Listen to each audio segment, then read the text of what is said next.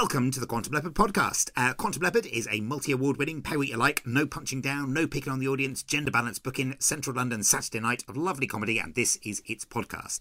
Every episode will have a recording of a real live set from one of our nights and an interview with the comedy brain behind it.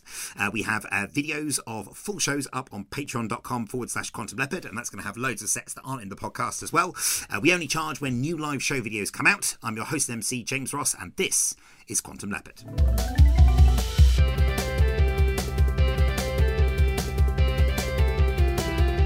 This episode, we have the wonderful Steffan Alun. Uh, this set was recorded on the 26th of uh, June 2021 by Matt Highton at 21 Soho, uh, and the interview took place on the 7th of April 2023. And this sort of continues our sequence of openers. Um, I thought this was a good one to follow on from Raw because he's another extremely versatile non London act who's uh, thoughtful about their comedy and smashes it in mainstream and alternative rooms. Um, this one was a, a socially distanced gig because um, we were in a bit of a COVID lockdown in betweeny situation at the time, so the audience a bit quieter than usual. Uh, content warnings on this set for passing references to racism, genitals, and experience of homo and biphobia. Uh, enjoy.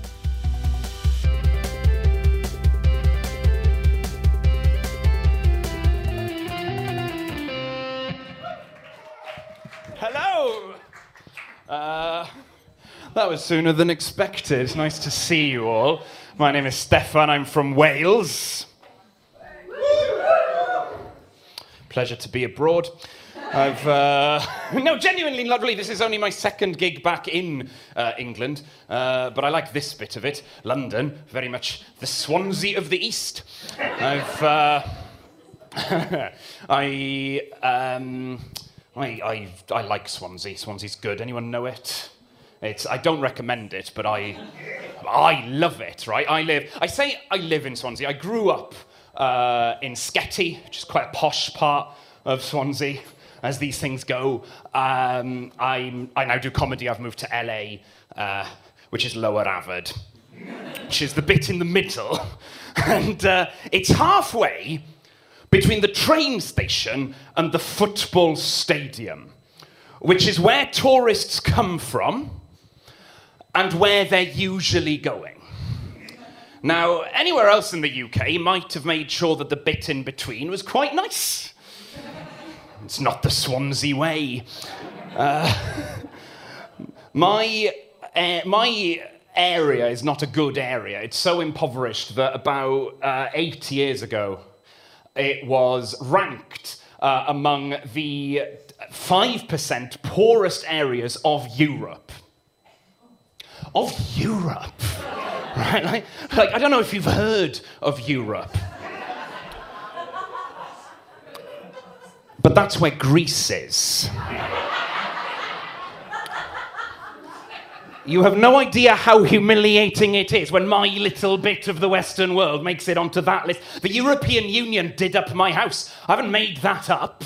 Like they literally, they came over, they sort of did it up, my house, every other house in the area. It added 20 grand to the value of my house. I don't know what house prices are like in London, uh, but where I'm from, that's most of the value of the house. Uh, not a clever area either, because three years later they almost unanimously voted leave.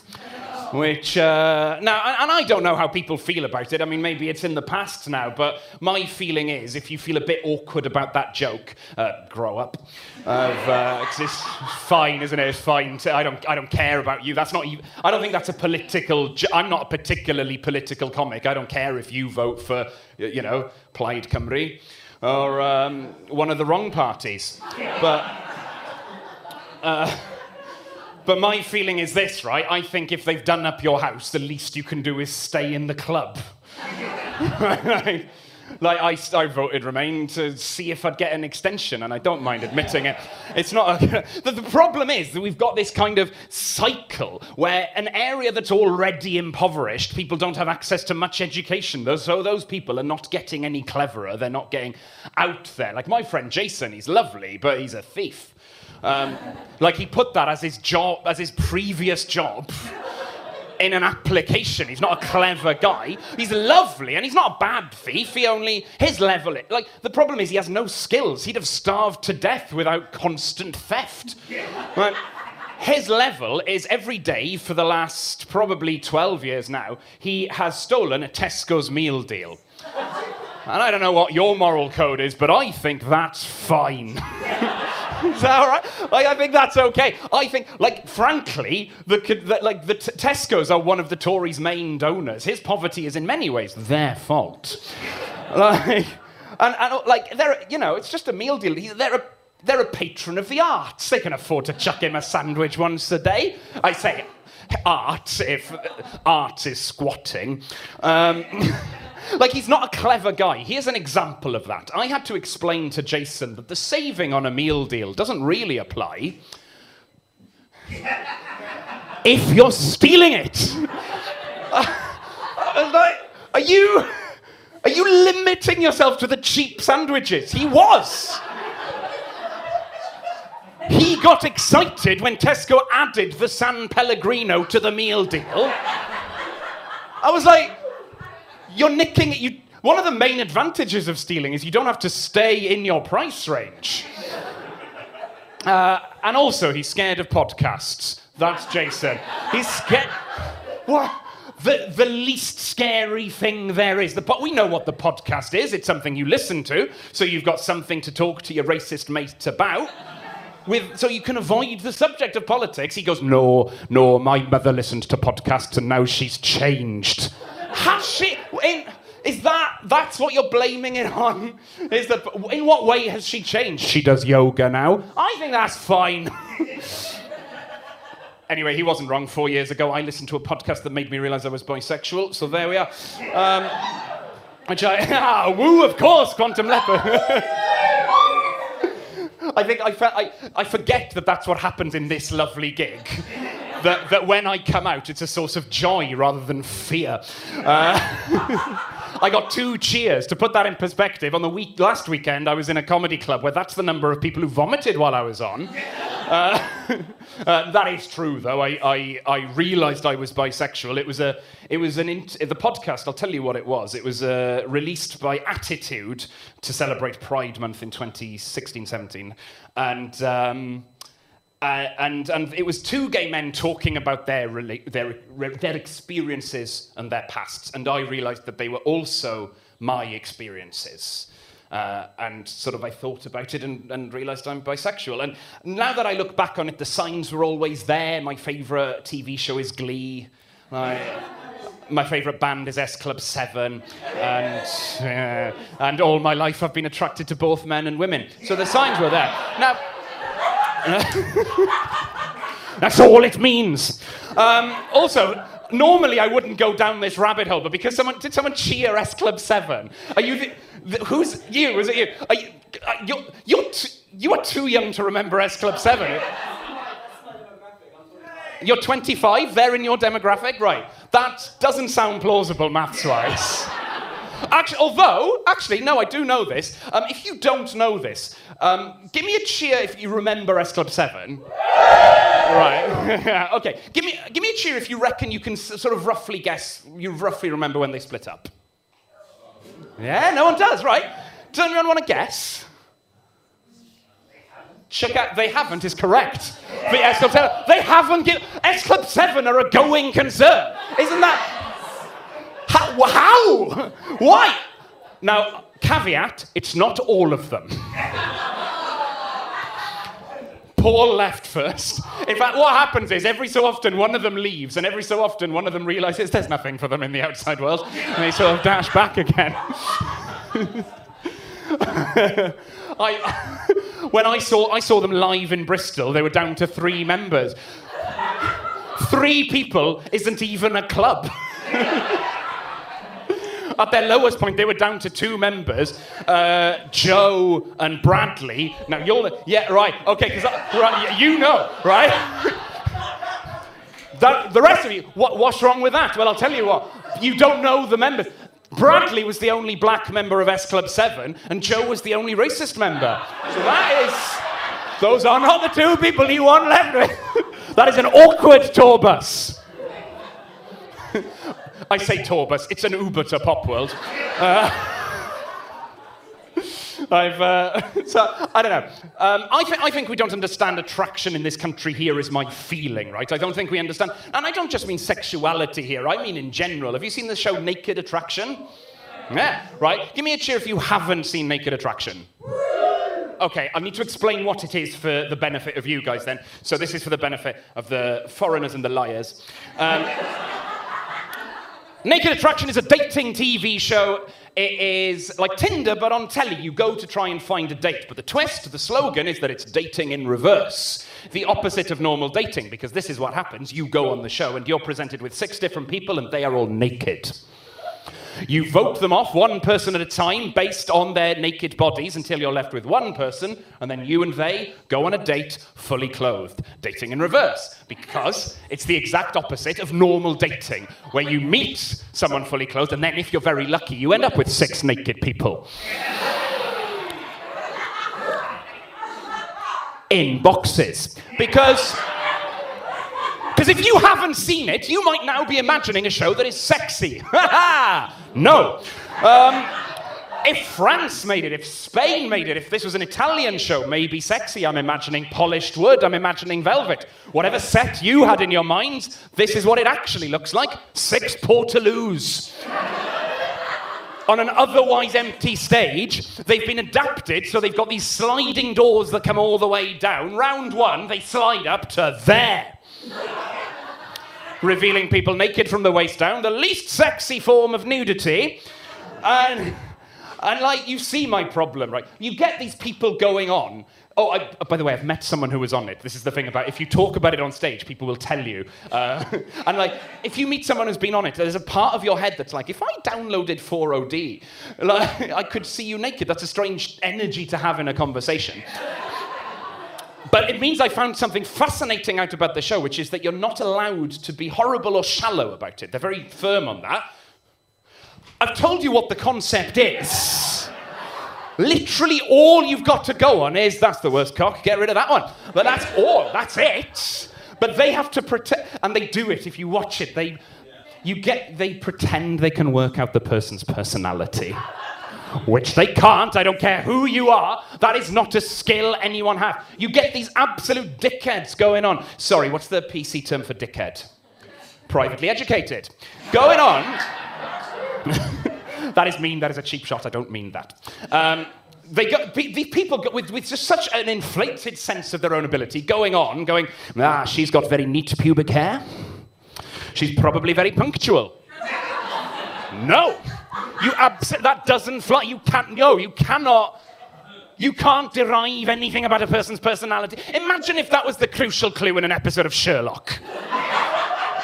You'd be fuming. If you get to the end, 90 minutes of programming, Mr. Holmes, how did you know he wasn't the killer? Elementary, my dear Watson, he didn't have the knob for it.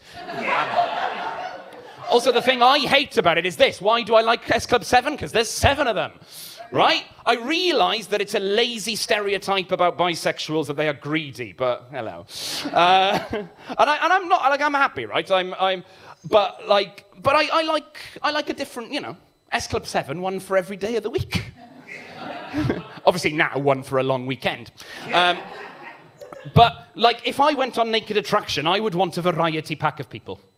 And we don't get that. Uh, we get the same type of person every time. Every single person I've ever seen on Naked Attraction is physically fit, pierced, tattooed, tanned, and from Bristol. That's, not, that's not what I'm looking for. And I'm not saying, by the way, that you should judge by appearances. That no, absolutely don't do that, right? I know. Because the thing is, you, did you ever think about this? The friends you make are people who at some point thought you looked like the type of person they'd be friends with. Like, I look like this, most of my friends are activists. Uh, or, relig- or religious. Um, but like I know what it's like to be judged by the way. I, I did a gig in Brighton um, a thousand years ago, and uh, I remember I went I went into the little cafe next door to the club, and I wanted to buy one of the little brownies, and the woman in the shop went, "Oh, sorry, darling, they're not vegan," and I'm. I'm not vegan. but I know what she's done. She's, she's looked at me and gone, yeah. I'm, but I'm not. I'm not a good person. I just look like one. Um, I don't know. Like I'm, uh, I'm married as well, by the way, uh, to a woman, which is fine because that's one of the options. right, that is a test. That joke, obviously, you've. I knew you'd pass, uh, but you, you, people don't know. I think there are still people who hear the word bisexual in their head. They decide that means gay. I'm married to a woman. We've been married for nearly ten years. It's definitely it counts. It's real. It's proper, right? But it doesn't matter. There are still some people who come up to me after gigs, like who are like. Um, uh, excuse me, I've got to say this. Uh, for me, marriage is between a man and a woman which mine is. you know what I mean? Like, don't get me wrong, I don't mind taking my turn on the homophobia, right? Do any of the normal ones. Call me a freak of nature, a perversion, do what you. My marriage, it doesn't work. Um, I had one person on TikTok say, uh, Your sadness is written all over your forehead. That's so far, hands down, my favourite homophobia. it's like, not on my face, just that bit. Happy, happy, happy, uh, internalized. um, do the normal. My marriage is the one thing in my, in my, in my life that you can't have a go at me at. Just stay out my browsing history, will be fine. Um, I didn't say that. I said privately educated, are we? Um, so I win. I, I don't know. I think. Uh, what, yeah, I'll keep talking. Uh, uh, I like living in Swansea. I won't leave. It's got, it's got. Uh, we live opposite a drug dealer, which statistically all people in Swansea do. Um, I have, don't partake of drugs myself, but again, I know what I look like. I know what I look like. People never, I never even got peer pressured with drugs as a kid. Um, but now, at least six times a year, people come up to me to try and buy drugs from me. I realise what I look like. Uh, we live opposite uh, a drug dealer, and a lot of his, like, he does hard stuff. A lot of his clientele can't um, tell their left from right. So a lot of them come to us. but we're chilled, right? Me and my wife, we three in the morning, we go, you want, you want number 11. Off they go. But that means his business, since we've moved in, has doubled.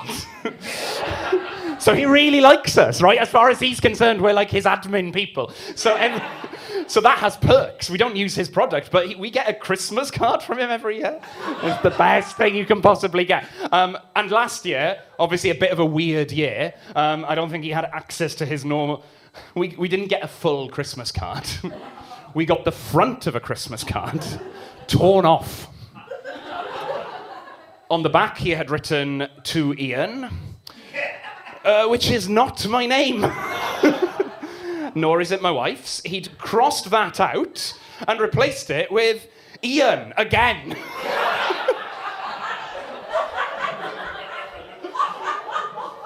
Merry Christmas from Ian. It's his name.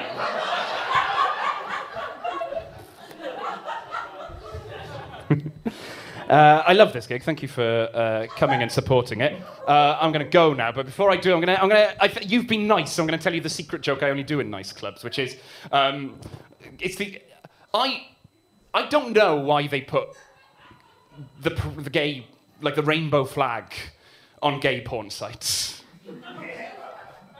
I don't know if that's relatable to anyone. I don't, I, I don't know why that's there. because uh, I can only speak for myself, but I am incapable of simultaneously feeling pride and shame.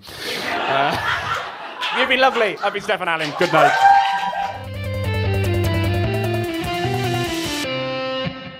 Okay, and that was uh, Steffan Alun. Um, thank you for a lovely set, Steph. That was uh, great and super, super fun. Um, that set was uh, recorded. I'm not sure if I've mentioned this elsewhere on the episode. Uh, if I have, then this will be cut out neatly by Rhys. Um, but that set was recorded on the 26th uh, of uh, June 2021 at 21 Soho. Um, the film was done by Matt Highton.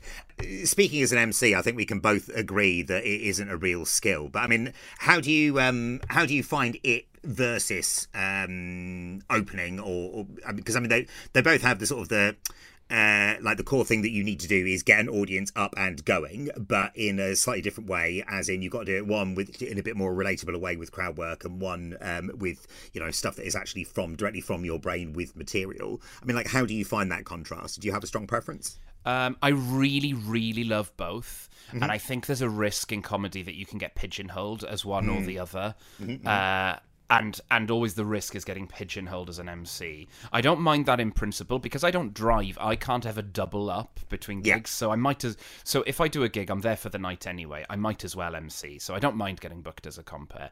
But equally, you know, I really value doing Edinburgh shows, full shows that I want to sort of then tour around theatres, and Yeah. so I want people to know I'm not just the guy who chats.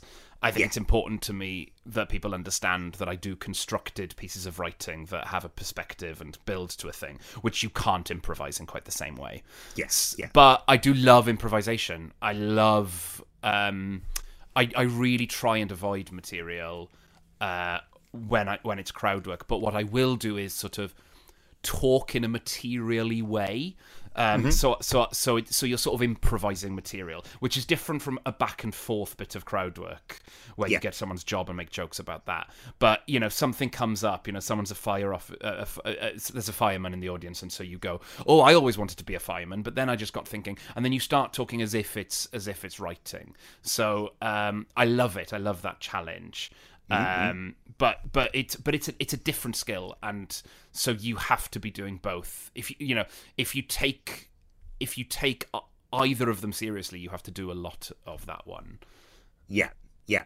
I'm sure it's a practice, practice, practice thing. I mean, like, do you find that your brain kind of like more or less naturally works into, uh, like, works material, works things that you're talking about into joke mode, into that sort of format, and that's a way in which you understand the the, the material that is the world around you, and is that something that's kind of come from comedy?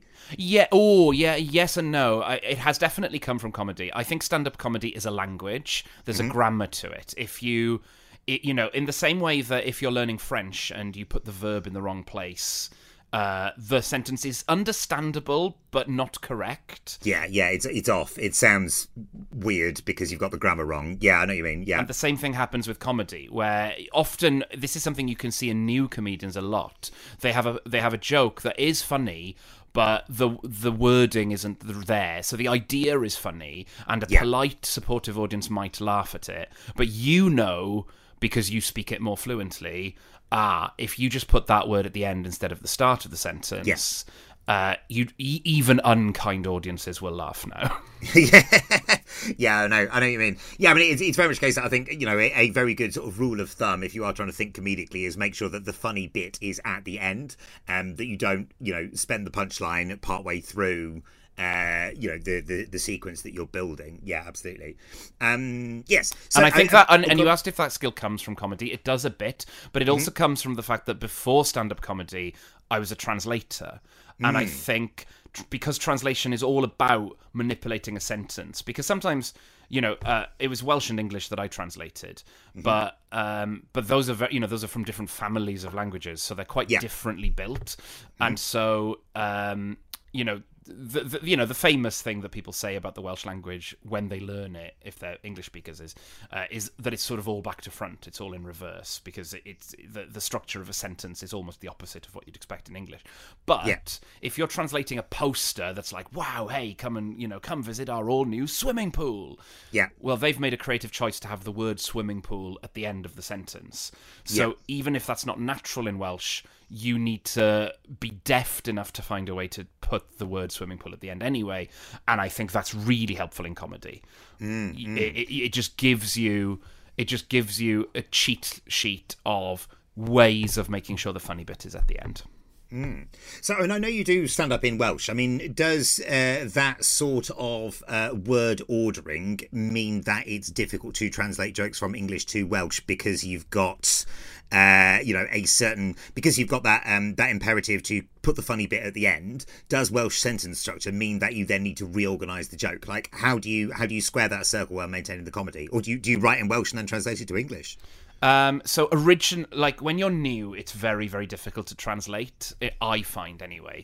So when I was new, I would write completely different material in Welsh and English, uh, and still to this day, my twenty, you know, my standard club twenty in Welsh, not a word of that ex- has ever been said in my English stuff. I don't think. Oh, interesting. Okay. um yeah it's so specifically built for the audience but that Yeah. but, but but as you become a better comic you're able to translate a bit more efficiently so so you just develop that skill a bit more so nowadays when i do new stuff in welsh or English, y- yeah, you, you know, uh, you have one idea and you go, yeah, I can express that in both languages. And it might take a little bit of, of juggling to get the wording right, but um, but but that is that is a skill you can learn. In in both Welsh and English, I don't think there is an idea that cannot be expressed, and so. Uh, there comes a point in comedy where you're good enough at constructing a joke that the only real question now is can you convey ideas quickly enough Yeah. for the jokes to land Yeah, yeah, yeah. It's interesting, interesting, lovely. I mean, um, um, I mean, the Welshness there, I think, is a nice pivot point to, um, you know, how you kind of uh, start off the set. Because I mean, you, you establish your Welshness uh, straight off the top and then talk about it. Um, and I, I'm assuming that this is something that you would do almost automatically at English gigs, and particularly if you're opening, because you're, you know, addressing the key points of difference between you and the audience, building a common platform, and so on and so forth. Like, is that a a conscious choice that you're making? When you're doing a set earlier in uh, a night to do that. it started as a subconscious choice um Yeah. you know when you i've always written loads and loads of material i love writing so i've always had tons of stuff um so you just through trial and error you work out what goes well and what doesn't or what sets you up for success the best and so now um, through that trial and error, I've now codified my rules, which is Yeah. that, um, and, you, and and it is flexible in a nice gig.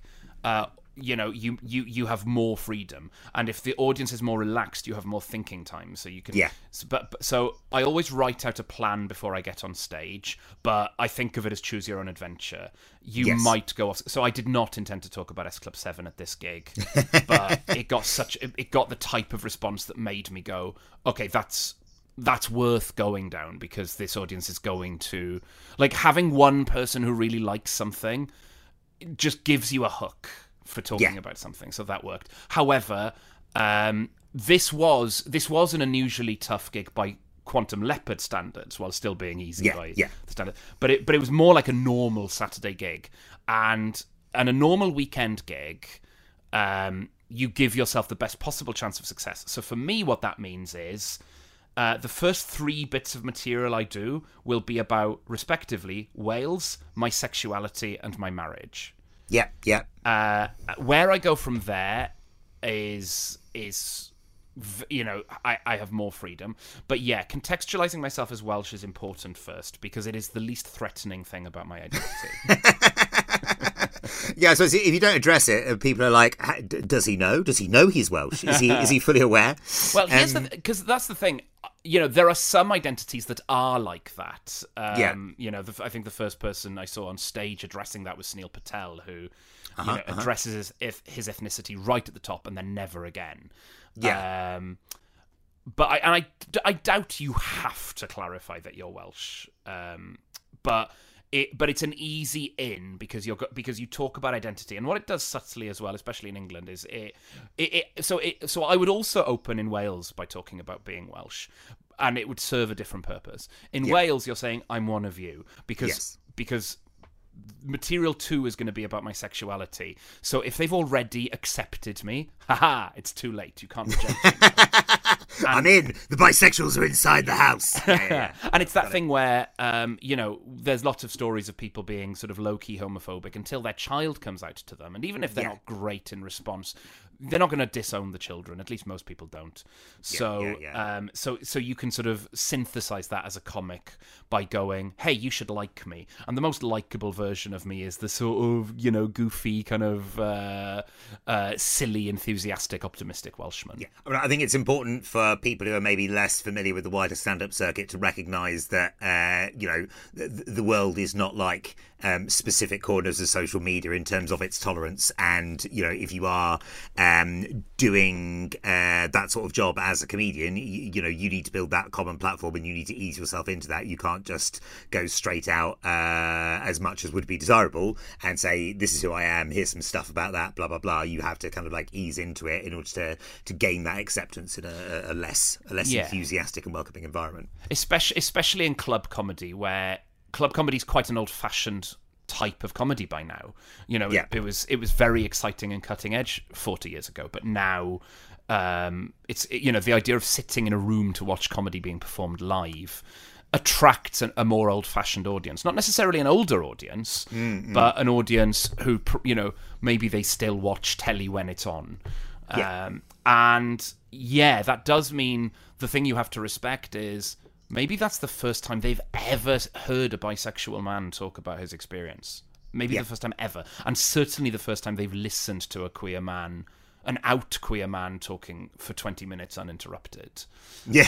So Yeah, so yeah. it's not it's not that it's less tolerant than the internet in some ways. It's that it's outside of their experiences, and so I think there is. It, I think it's worth it to approach that with respect. Yeah. and yeah. um, because yes, you know, there's more understanding and knowledge of uh, of queer identities and marginalized identities on the internet. But the other thing that you have is there's much more gatekeeping and narrow-mindedness Yeah, on the internet. yeah. There's more. Um, there's less acceptance. There's there, there's more. You know, um, you see this with Pride discourse every year, and I've always thought of this as sort of um, you know, if you go to Pride, Pride is a very, you know, as a, as a live event, Pride is a very, very broad church. Yeah. Out in the world, there's a sort of uh, there's a, there's a sort of ordinariness uh, to to people where you know they're, they're they're much more sort of in their communities. They're more community people. Um, you know, in that respect, you know, the type of people I follow on Twitter, you know, passionate and wonderful trans activists and queer activists and, um, you know, big lefty journalists and stuff, in some ways have more in common with, you know, the people on Mumsnet getting radicalized and becoming horrendous. You know, both of them are sort of closing the, you know, are, are have surrounded themselves with people who speak their language, and um, and you have to unlearn that as a comic. Yeah, yeah, yeah. I, I think it's important to clarify there that um, you know, it's certainly my reading of what you're saying is that you're not both siding that issue. You're just identifying some commonalities of behaviour, which is not the same as suggesting that the two sides are morally equivalent. Yes, I'm not. I'm not. Um, I'm absolutely not talking about what people think or why.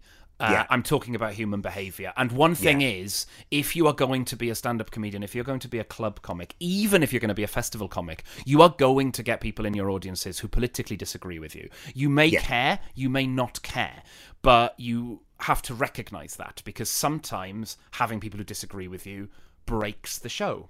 And if you have a set, you know, I have the line about um uh, you know, I don't care if you vote Plaid Cymru or one of the wrong parties. Well, Yeah. that is a line that I change depending on context. And um, normally I say, I don't care if you vote Labour or one of the wrong parties. Yeah, Because yeah. part of the job of that line is to trick people to vote Labour at the next election.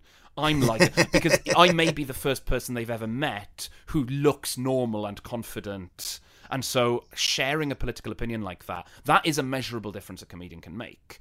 yeah, But yeah. in your gig, I'm not going to bother because your your gig's full of people who already know how they're going to be voting at the next election. Yeah. So I just change it to Plaid Cymru because I'm teasing. But then there are wards where I would say Plaid Cymru in Wales because they are the best option. You know, if it's if who's Yeah. going to win in this ward, well, it's either going to be Lib Dems or Plaid Cymru, and then you look into what the Lib Dems are like in that area, and you know whatever. Like I do, I really do the research on what ward I'm in. But I did a gig Yeah. up in a very safe Tory ward where I did that line. I don't care if you vote Labour or one of the wrong parties. And a woman in the front row said out loud, "You do realise you're in one of the safest Tory seats in the country."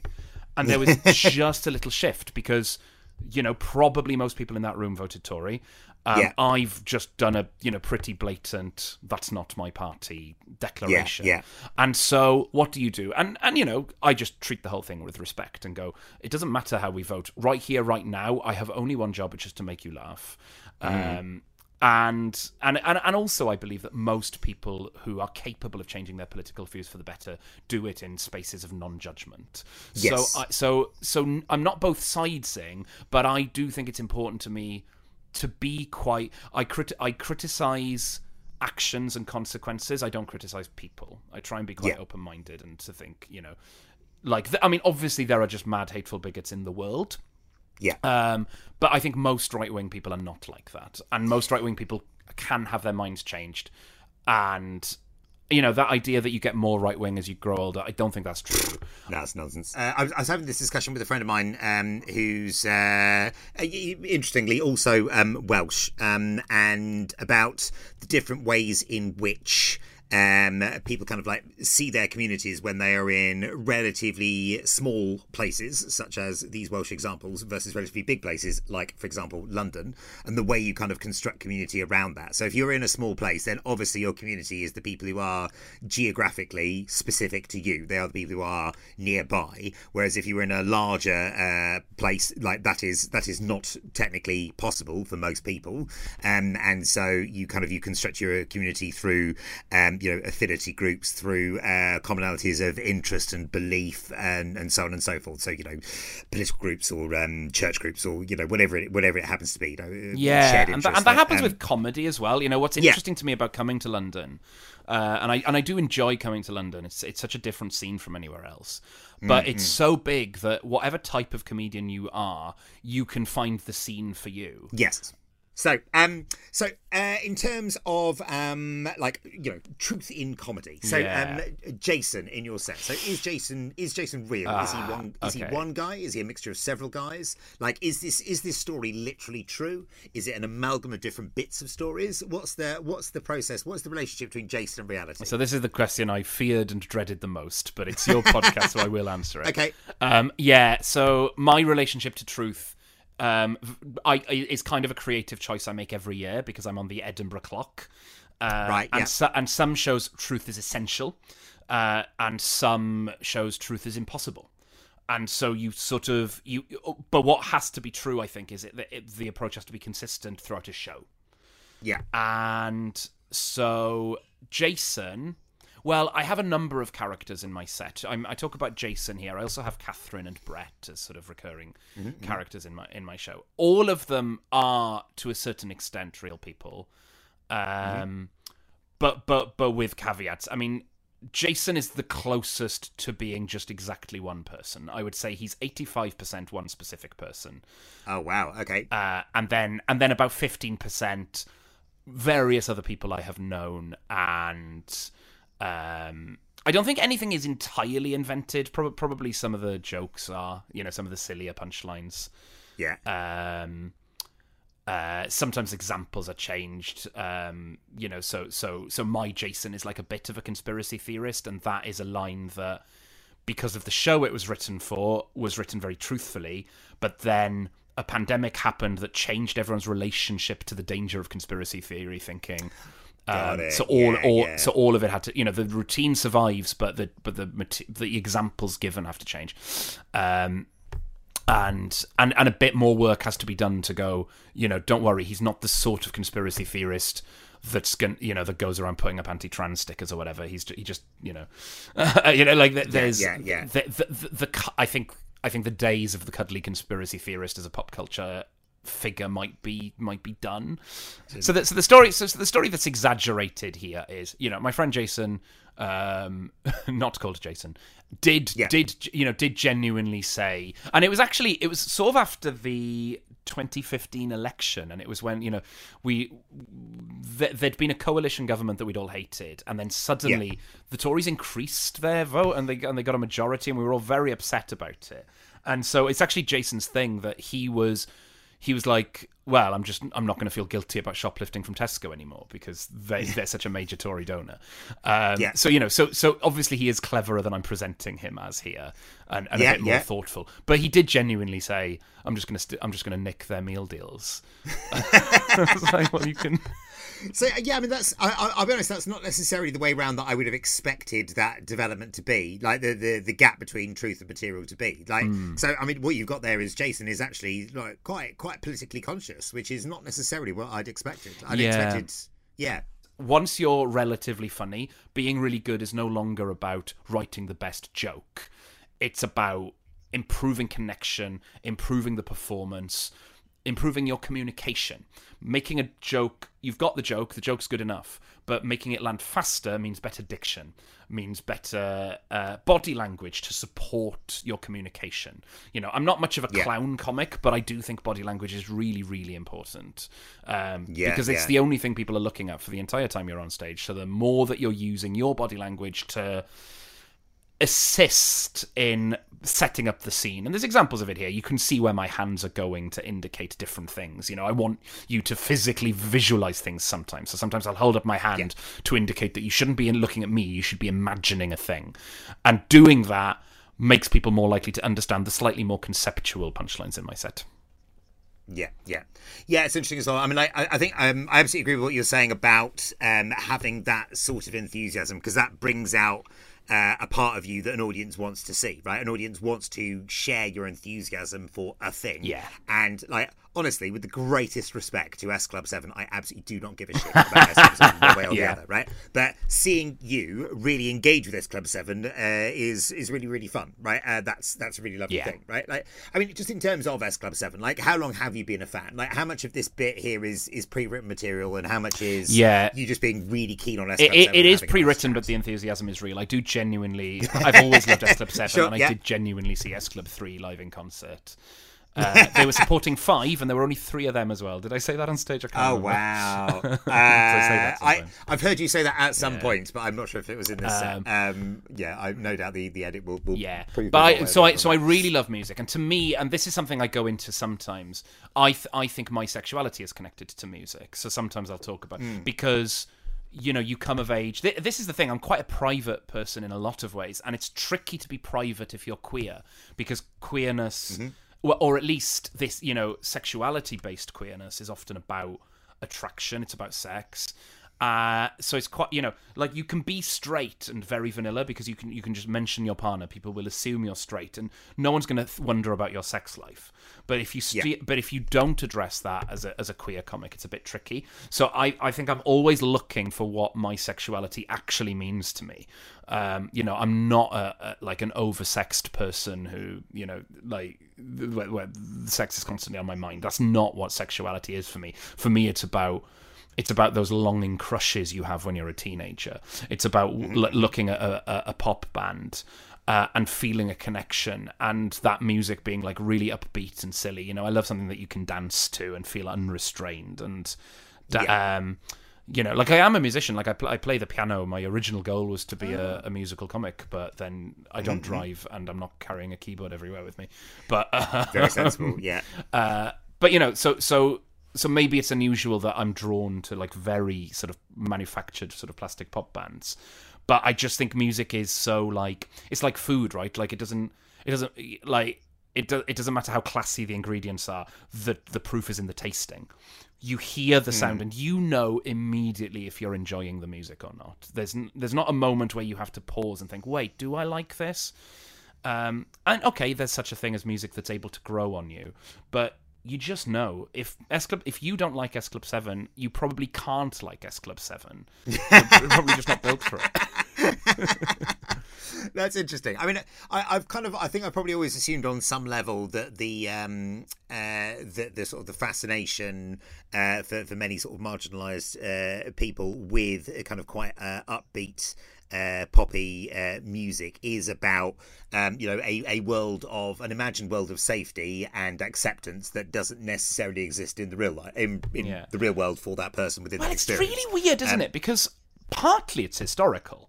You know, the the connection between queer, you know, sort of, um, or, or or gay culture, as it would have been known at the time, and disco is a, is a huge, Yeah. huge thing. You know, di- like they, you know, disco does as well as it does because of underground gay clubs.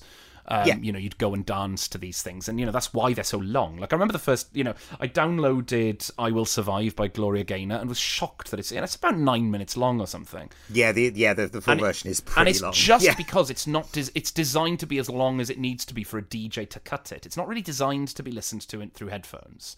It's meant Hmm. to be experienced live. I, I mean, in terms of your bisexuality and its like uh, reception on stage, I mean, obviously you get a, a nice little woo from uh, the the Quantum Leopard Yeah. audience, um, uh, which is uh, not, not not a huge surprise given given our demographic. Um, but, I mean, how often do you get that sort of response, and has that has that changed substantially over time? Like, what does biphobia look like on the circuit these days? Okay, good. Oh, okay. So two good questions there, I think. So I think question one: uh, How often do I get it? Yeah, you get woos in cities is the answer. It's common. It's common in bigger areas because queer people usually flee if they can. They go to bigger places Yes. and they can do so. Yeah, yeah. um, and they feel safer doing it. And and London especially, so many people in London their families aren't there.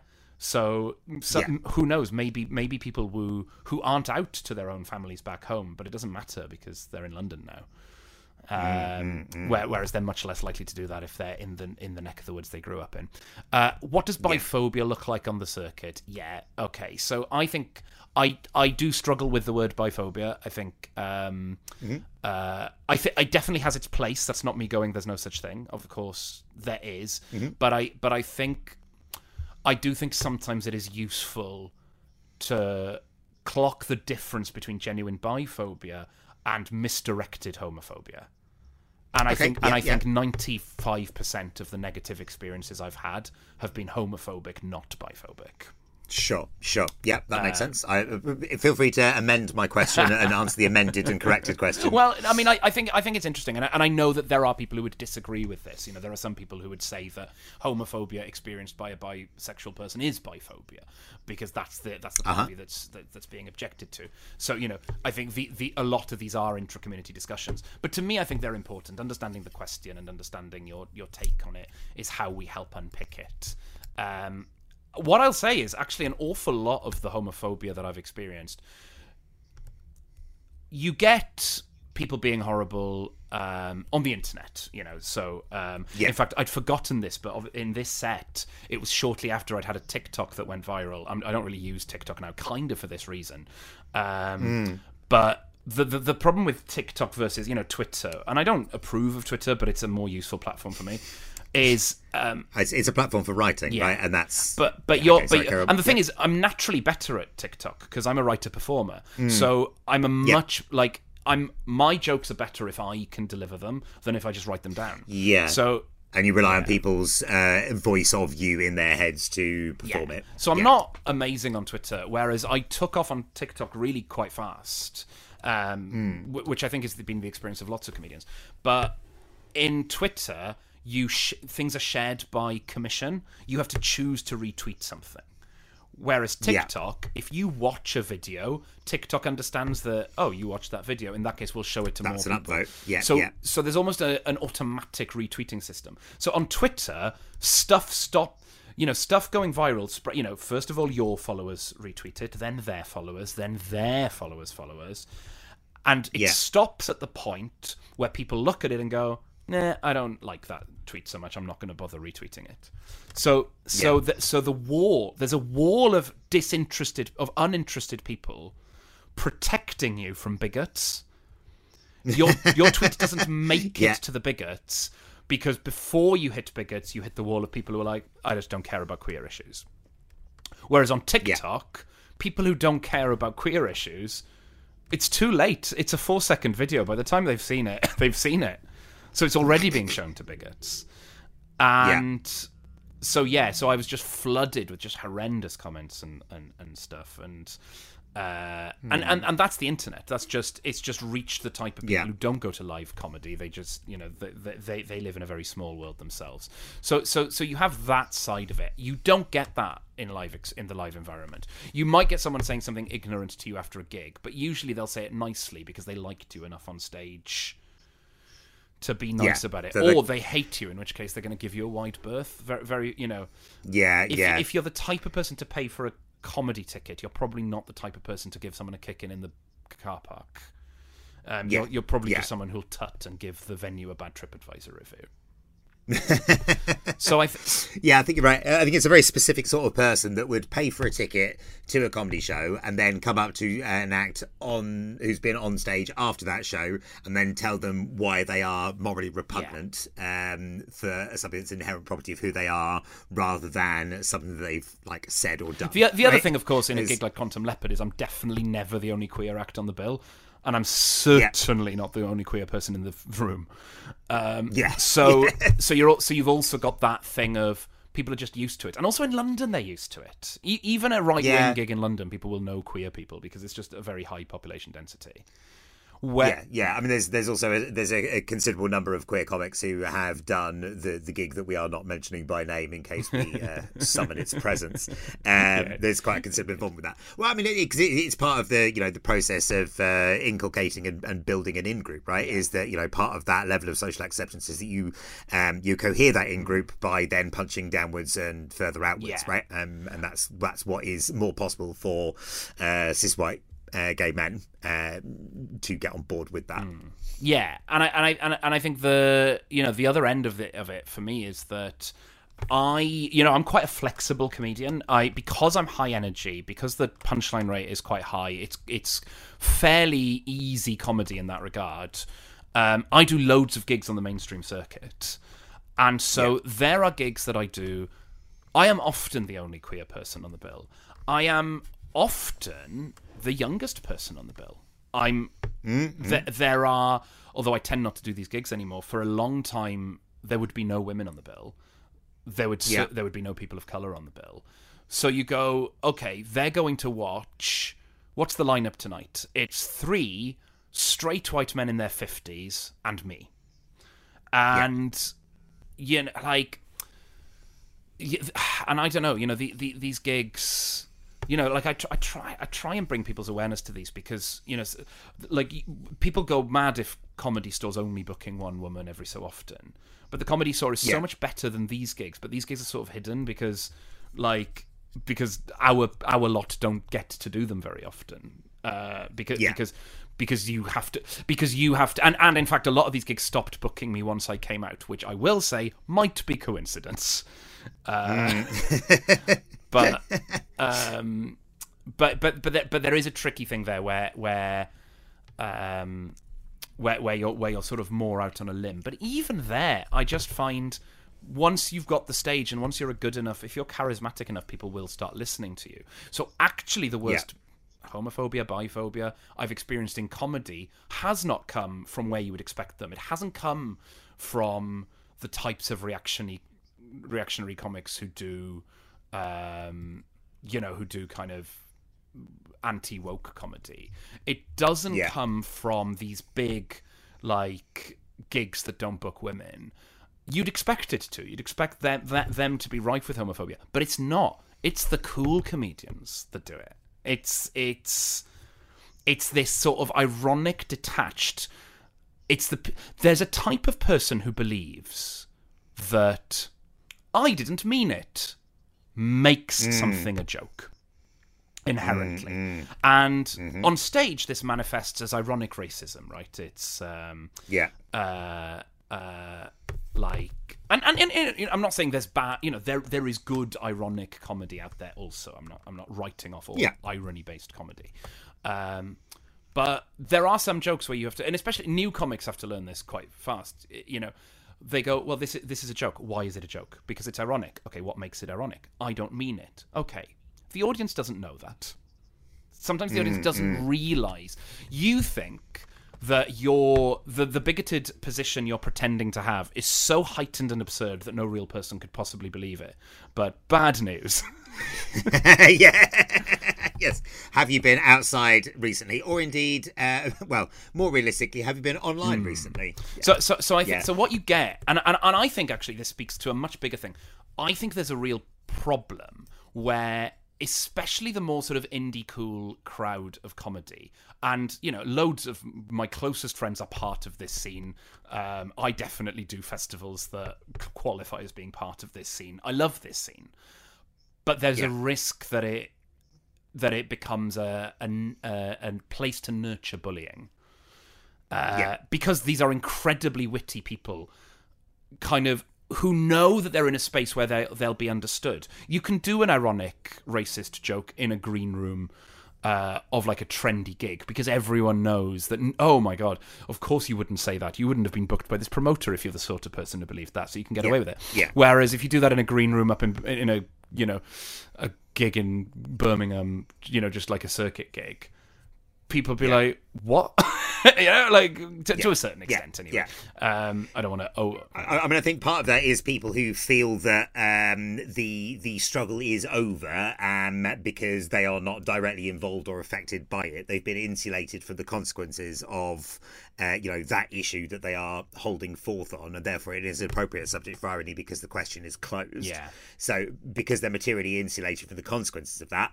They can. They feel that they can play around with that because it's part of you know this this uh, toolbox of ideas that they can kind of like mess around with in a consequence-free environment. yes, yes, that's it. Um, yeah. So um, I'd like to move on to the bit you do about um, Yes. naked attraction. Um, so now this bit here, you've got a, a, a pretty classic uh, pullback and reveal uh, type structure here.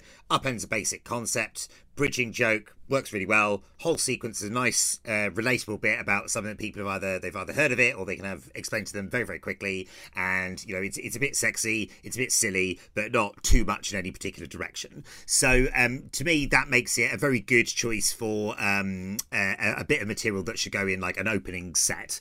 Um, and is that uh, is that a deliberate?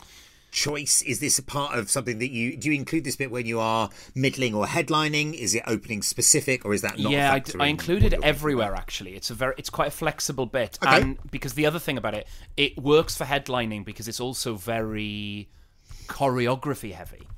Uh, right and, yes and, okay. and I think and I think if you're going to and, and actually yeah who knows who's listening to this but if you are an opener listening to this if you're a, a, a circuit opener you know you may be earning a full-time living and you just cannot work out why no one's asking you to headline I think choreography is often the answer. You've learned everything you can about delivery and writing. The thing that your act is missing is impact. And the lack of impact comes from the fact that you're moving the same way every other comedian moves. Um, now, choreography is tricky because you have to work out choreography that works for your character and that you are physically capable of doing. Um, I'm dyspraxic. That limits my movement to a certain extent. Um, I also have ADHD, so I forget not to bring drinks on stage with me sometimes, and then my dyspraxia knocks over the drink. So, it's- so it's all you've, you've, you know, um, a thing I find really, really difficult is not letting the cable of the mic get in my way when I'm performing. That took me ages to to learn. oh yeah yeah that is a nuisance So, yeah. um, but you, you you know this is something you can rehearse, and actually it's nice because I think more comedians should be doing more work when they're not on stage on their on their sets, and and people know that they should write out their thing, but you should rehearse it, and you should rehearse it physically. So, um, naked attraction, I describe with my body the shape of the of the stage. Um, you know, I'm going. I go right off to the side to indicate where the where the the pods would be. I I walk from one side of the stage to the other to indicate the journey of dating from a first date to um, to being naked, or rather in reverse. So you know, so so that I can do that backwards and just psychologically kind of ground people where they are. Um, I you know levels. You know, actors know this. If you're if you're doing if you're on stage for a certain amount of time, you should try and use every part of the stage, and you should go up and you should go down at some point. And um, yeah. and so you know, I go right down to indicate that the doors on the pod slide all the way down. Um, I, th- I, I'll, I usually I go up. I usually go up to indicate that I live halfway between the train station and the football stadium. I'll indicate where those are, and that's me putting my arms all the way up. Yeah. So basically, all of these different factors makes this just a really, really dependable, reliable bit. Um, and and I also have this new theory that I'm developing at the minute, which is that when you do a 20 as a comedian, you should think about it roughly in thirds, and a third of the material should be for them. A third, well, how do I put this? A third of the material should be stuff that they that they care about fundamentally. So this can be stuff about drinking or sex, just really Yeah. obvious topics they're always interested in. A third of it should be stuff about you that they are interested in. Uh, Wales, Yeah. marriage, children if you've got them, pets if you've got them, what you know, Mm-hmm. things that are specific to you but audiences relate to. And then a third of it should be stuff that they don't care about but you do. Uh, and Mm-hmm. and S Club Seven, Naked Attraction. Naked Attraction is Yeah. sort of straddles the line between those latter two because like there's actually a little bit of everything in it. It they they care about it because Yeah. it's nudity and and audiences love hearing about nudity. Um, Yeah, yeah, yeah, It's yeah. about me because it is all rooted as being about sexuality and attraction. You know, I, I don't say it Mm-hmm. glibly. I genuinely believe that Naked Attraction is about nudity, but it isn't sexy, and that's fascinating. Um, because S Club Yeah, Seven, yeah. you know, a pop band is sexy when there's no nudity. So that, so that, so those are different things, and that's interesting to me. So it's rooted in my sexuality in that way, and also. Even even though they care about nudity, even though this is about sexuality, above and beyond anything else, I have watched a lot of this show, and I care about it on a in a level of detail uh, that um, that they simply won't. You know, and S Club Seven's a better example Yeah. of that uh, specific thing. Yeah. Um, all uh, all my shows seem to have bits about telly in them. I love telly, and so you know I've got stuff in my in my shows across the years about um, "Come Dine with Me" and uh, "Iron Fist" and what whatever I was watching Yeah. that year and had lots of thoughts about. Um, so yeah, so that Naked Attraction is almost the only bit that I always do uh, in in a club set Yeah. because it's it ju- it's just that much stronger than anything else I have and that much more reliable. Yeah. Interesting, interesting. I mean, you you you go on later in the set to kind of like pull in S Club Seven, Naked Attraction, bisexuality, like all in one go, and that gives the set overall, you know, a structure and a sense of intentionality. Um, which uh, otherwise, it's you know, you, you can be lulled a little bit too easily into as an audience member thinking that okay, these are just some thoughts that I'm having Yeah. off the cuff. Um, you know, uh, this is the this thing. If you, if you are good enough at being an accessible uh, and accommodating performer that seems friendly and relaxed on stage, people just think that you're just having a nice chat with them. Uh, whereas actually, there's a lot more lot more thought behind it. So you're 13 minutes into uh, the set, and you you bring in uh, like appearance based humour. Talk about you know you you know what you look like, about being um, you know looking like a vegan and so on and so forth. Um, and you're then quite self deprecating about it. And now, obviously, appearance based humour is, is usually part of an introduction. Uh, It's um, something that's particularly common amongst uh, newer comics because you're establishing those kind of like key points of difference between you and the audience. Um, and uh, is this something that you've mentioned later and later in sets as you've got more experience and established, or is there a particular reason for having this bit um, this much Yeah, later? it's there the to stop people coming up to me and telling me I look like Jesus afterwards.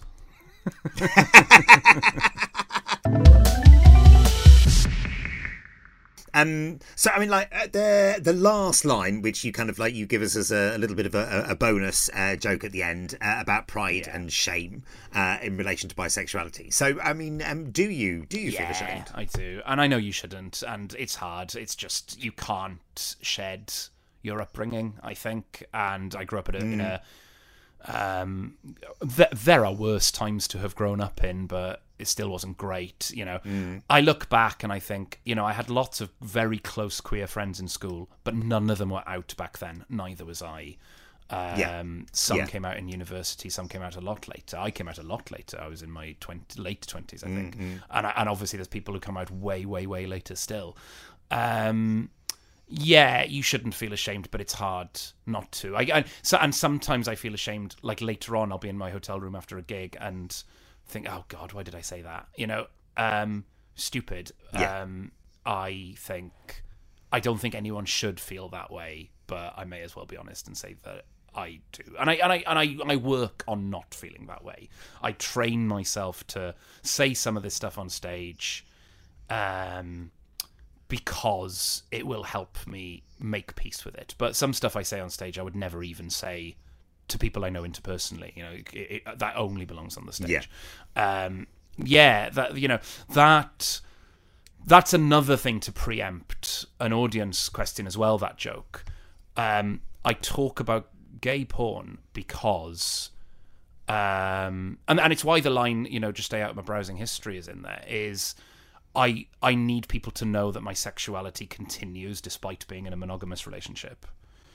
Um, Yeah, you know, it serves a purpose. It, it's so it sounds confessional because you know most comedians who talk about porn are either be are either deliberately exposing a taboo or they're deliberately being confessional. I am just saying the only thing you can mechanically say to to viscerally yeah. sell to people that my attraction. You know, the truth is that is not how my attraction to men mostly manifests. I'm not. You know, um, it's it, yeah, it, it's um, but but no one wants you know like it's it's much much harder to sell the way attr you know the attraction genuinely works for me um you Yeah. because, because because I'm quite a sort of soft boy. I'm quite a sort of I'm, I'm a, I, you know my my my interest in romance is very sort of PG rated rom com. Um, Yeah, yeah. but but you know an audience wants something a bit more taboo than that and again it's just the most efficient way of doing it so so yeah and i and i think and i think partly something i found quite validating is that when i get on stage and say things confidently my favorite type of audience reaction is when queer people come up to me afterwards and say that they felt validated by it um, and so, and sometimes people I know in real life have come to see my shows and go, you know, maybe they're quietly bisexual themselves, but don't make a song and dance about it. But me making a song and dance Yeah. about it makes them feel like, oh yeah, um, you know, that line. It's one of the options. Is a is my gift to the bisexual community. I may have written it just to sort of preempt or annoying uh, questions from the audience, but almost every bisexual person I've met who's monogamous has experienced imposter syndrome, uh, which I don't yeah. actually. Which you know, I, I think I'm unusual in that. Like, I've never, I don't doubt it now. Uh, like, I mean, when I was closeted, I was, I suppose I did, but as soon as I came out, I was like, oh no, no, this is real, and part of it is because I'm in the public eye. You know, in Wales, in Welsh especially, like you know, I do interviews on the radio all the time. Every coming out day, I'm invited onto telly to you know on some daytime talk show to talk about queerness, and um, and so Yeah. very quickly you go, you know, if I, of course I'm queer, you know, you know, like so. so I don't think I get imposter syndrome, but I do get shame. Yeah.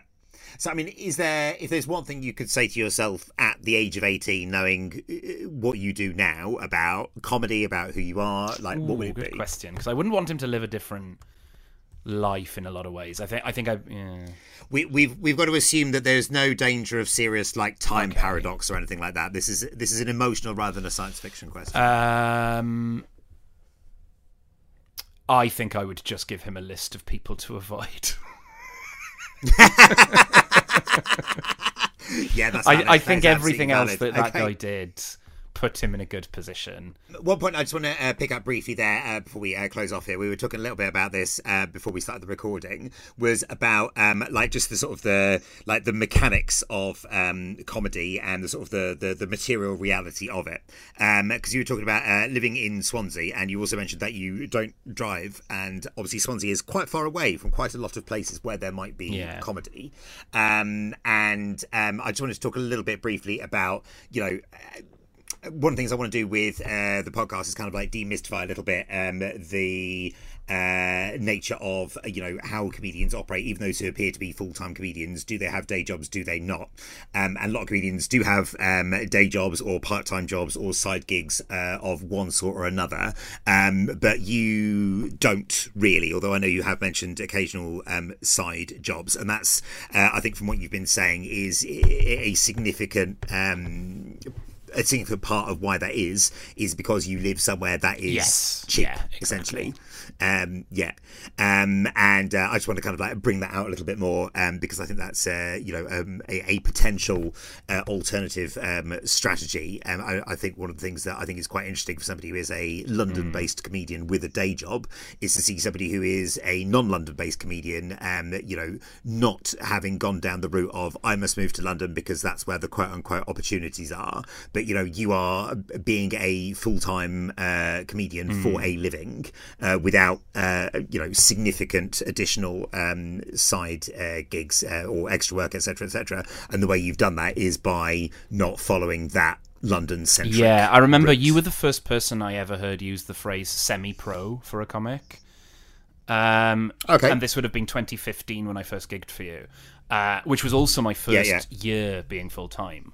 Um, and I and I and I think Right, you referred okay. to me offhandedly as a semi-pro comic, and um, which Hmm. because of course from your point of view, of course I'm a semi-pro. You know, I'm op- like if I'm opening a gig, um, uh, you know, your gig in London on a on a Saturday, and and I and I don't have a profile. This was before I was gigging for any major clubs. Um, all, so all my Yeah. income was coming from little independents. Um, you know, in London, that's a semi-pro comic because there's no way that guy's making enough Yeah. money to sustain a London lifestyle, which I wasn't, but I wasn't in London. Yeah. So yeah, I so you so you Yeah. can definitely do it. so so I don't think we had. I mean, I mean, I think I think this could do with being imported into Wales because the cost of living is going up and and also there's more comedians now Yeah. in Wales than there were before. So I do think the semi-pro model is good. You know, I have friends who maybe work two days a week in retail in order to do comedy the rest of the time, and you know that's an extremely Yeah. valid route. Um, but I th- I th- I think if you you know if you live somewhere regional and you can drive, that is the easiest way to make money in comedy. What you lose out on is Yeah. connections to the industry. Most of the industry Yeah, yeah, lovely. Absolutely. Okay, super. Well, um, thanks so much uh, uh, chatting with us, Steph. That has been super, super great and lovely. Um, could, uh, if people want to catch up with you and what you're doing, um, uh, where can they find you on the internet? Find me on Twitter at Stalun uh, with a U, S T A L U N, and come and see me in Edinburgh. I do that pretty much every August. Yeah, lovely. Um, uh, uh, Steph shows uh, are um, almost always, always, always on uh, PBH Free Fringe, um, and uh, are well worth an hour of your time. Uh, so uh, do track them down uh, if you are up. Okay, love yourself. Um, thanks so much, Steph. Uh, it's been an absolute pleasure. I'll uh, see you soon. Ta-ra. See you soon. Thank you. Bye. Ta-ra.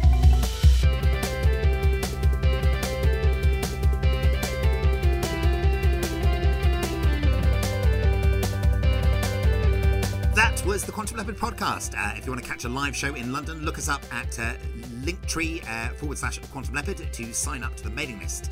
Uh, we will never take advertising because advertising is cultural poison, but from each according to their ability to each according to their need. So if you enjoyed our guests in your ears, but would like them in your eyes as well, uh, we have uh, videos of whole shows up on patreon.com forward slash Quantum Leopard. We only charge when a new live show video comes out. If you enjoyed the show, why not give us a five star review on your podcast platform of choice and or share this episode on the socials. Editing was by uh, Rhys Lawton, who is uh, conventionally attractive and fun at parties. Uh, music was composed and produced by Rookes Production Services at, at I Am Rookes on the socials. That's Rookes with an E. Uh, the Quantum Leopard podcast is distributed and licensed under a Creative Commons Attribution Non-Commercial No Derivatives 4.0 international license, which means you can share it as much as you like, but don't uh, change it or sell it in any way because I will find out where you live. Uh, kind love and see you soon. Bye.